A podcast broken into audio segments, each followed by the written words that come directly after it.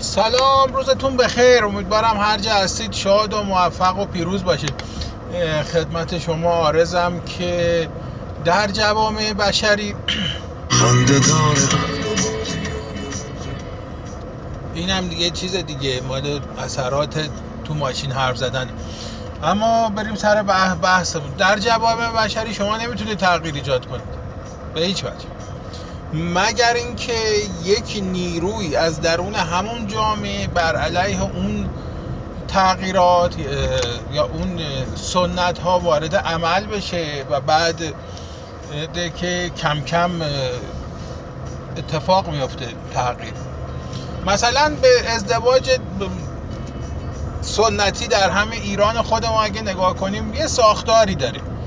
مثلا خانم‌ها میرن یه دختری رو میبینن، بعد بحث میکنن، با مثلا رضایت خانواده دختر رو میگیرن، بعد میرن خواستگاری، بعد کم کم آقایون وارد میشن، داستان مهربرون و نمیدونم فلان و بهمان و رفت آمد و نمیدونم خیلی کارهای دیگه انجام میشه تا این دختر خانوم با اون آقا پسر برن زیر یه سقف و شروع کنن به زندگی کردن.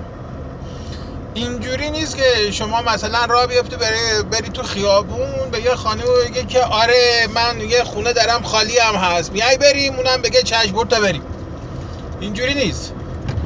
اما وقتی به ساختار جامعه امروز ایران نگاه میکنیم ببینید انگار به نوعی اتفاق افتاده. یعنی شما هیچ بعید هم نیست که یکی بره قشنگ به یه خانه بگه که آره خونه خالی دارم و میای بریم، اونم بگه برو تا بریم. اسمش هم گذاشتن ازدواج سفید.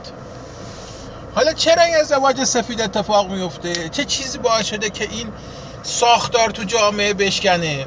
خب به خیلی عوامل.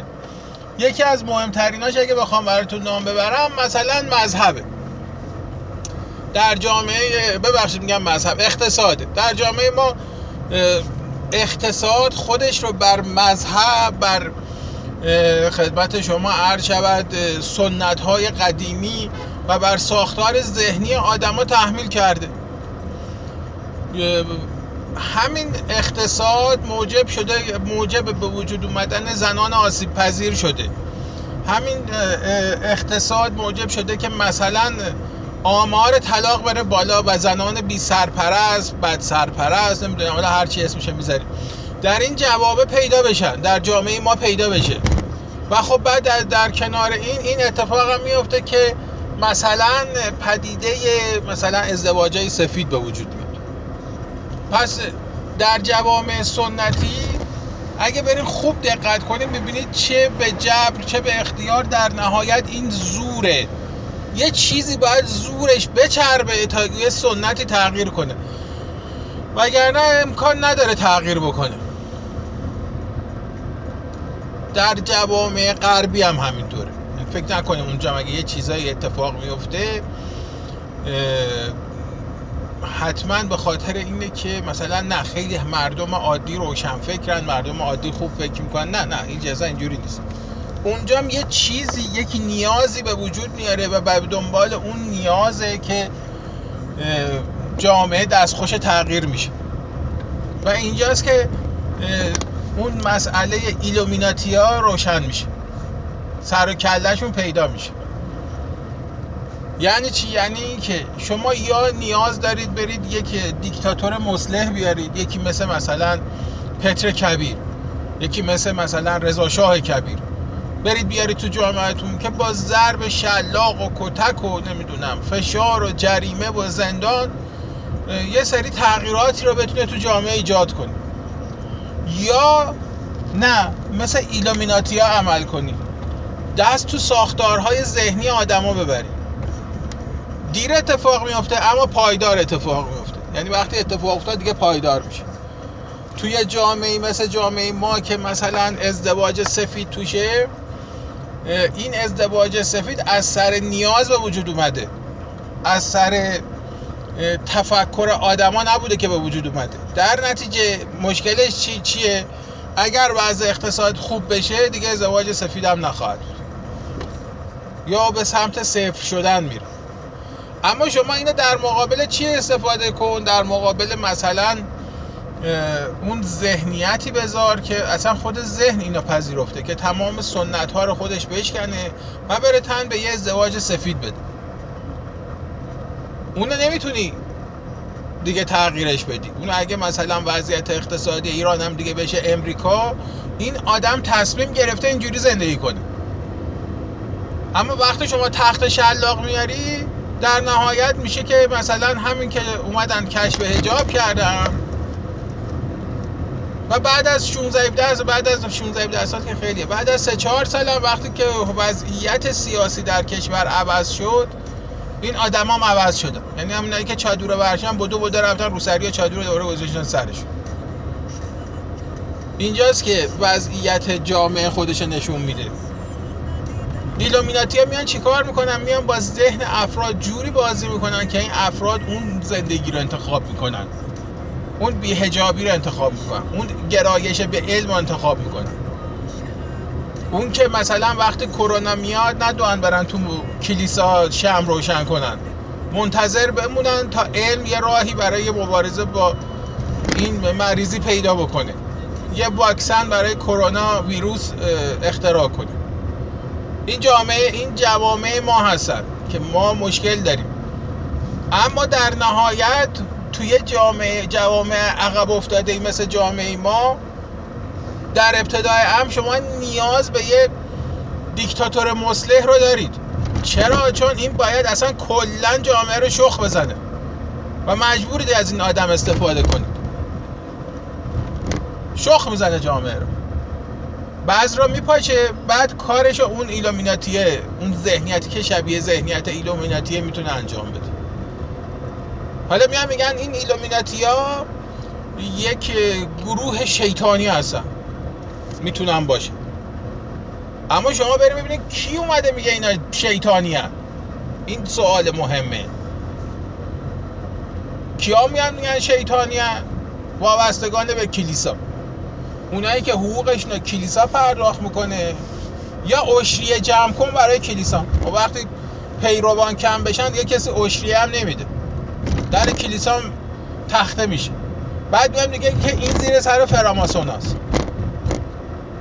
زیر سر ایلومیناتی هست، یک هیولای گنده ازش درست میکنن بهتون تحویل میده. بعدم فکت فکت چه فکت فکت های هشل هفت چار شیش در چار اعصاب خورد کن. مثلا میان عکس پشت دلار رو میزنن، آره ببین یا چشم گذاشتن جای چشم شیطان. خب احمق، از الان دقیقاً برو میتولوژی اینا بخون ببین چیه. از سه هزار سال پیش، از هفت هزار سال پیش، من نمیدونم کی. این چشم آمون بوده، چشم را بوده، چشم خداوند بوده، چشم جهانبین بوده. با یه چشم همه دنیا رو نگاه میکرد.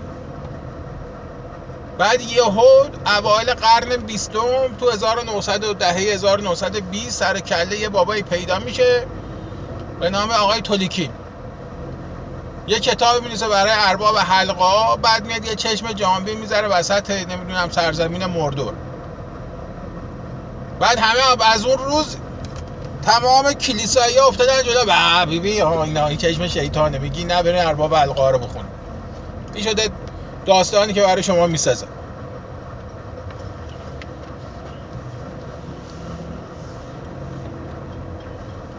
و در مورد همون ساختارها، این اینها شی اینها رو شیطانی میدونن چون ساختارها رو میشکنن، ساختارها رو دوچار تغییر میکنن، بهتون یاد میدن که یه جور دیگه فکر کنید. برای همین شیطانی هن. برای همین از نظر این سنتگرایان اینا بدن، اینا خوب نیستن. من حالا بیام بگم که فلانی هم ایلومیناتیه، بهمانی هم فراماسونه، هرچی من بهتون بگم اینا چرت و پرت، خدا خزعبلات.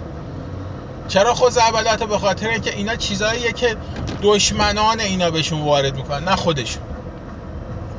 متوجه میشین دارم چی میگم؟ دشمنانشونن که میگن که مثلا ایلومیناتیا خوبن یا بدن، که همچنین میگن بدن، شیطانیه. هیچ کسی هم تو این کره زمین نیومده ازشون دفاع کنه. بگه تنها کسی که در ازشون دفاع میکنه تو این کره زمین فعلا بندم. چرا من اینم براتون میگم؟ از بس که میپرسین از من. اگر من همچین بعضی چی بهش میگم وظیفه و رسالتی ندارم که بیام از دفاع کنم. اما چون هی میپرسید که آقا در مورد ایلومیناتی بگو، من نمیدونم، من هیچ چیزی در مورد اینا نمیدونم. اینا گروه‌های فوق‌العاده سری و مخفی هستن، تا این حد هم مخفی هستن که اصلا ممکنه اصلا وجود نداشته باشن. یعنی اینجوری خیالتون راحت کنم، این امکان داره هست که اصلا وجود نداشته باشن. این زائیده ذهن کلیساییاست. اما اما شما وقتی که جوامع بشری طی مثلا پنجاه صد سال گذشته نگاه میکنید، میبینید یک چیزی، یک روحی، یک به قول چیز، یک گاستی داره تو این میتابه، داره جامعه رو به اون سمت میبره، داره زمینا رو برای یه چیزهایی فراهم میکنه که این جامعه یه جور دیگه فکر کنه، یه جور دیگه دنیا رو ببینه.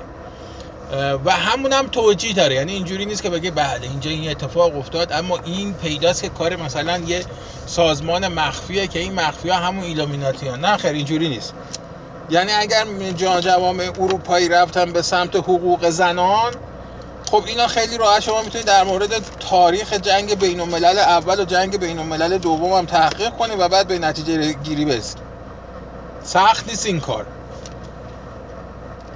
اما حالا بعد شما هی اینو لایه لایه بشکافین، برین جلو ببینید چه اتفاقی در خلال جنگ جهانی اول و دوم افتاده، اون وقت میتونید یه چیزایی هم شما حدس بزنید. اما نه همه چیزو، الزاماً نه همه چیزو. من باید بیشتر در مورد این سنت ها و تاریخ سنت ها در جوامع بگم. حالا فکر میکنم دیگه برای امروز کافیه دیگه. اون بعد از دوازده دقیقه هم حرف زدیم دیگه. آره دیگه بسه، یه ذره خوبه بهتره حالا کمتر بگیم. اما در نهایت من فکر میکنم که جوامع بشری به این راحتی دست از سنت ها نمیکشن. روزتون بخیر.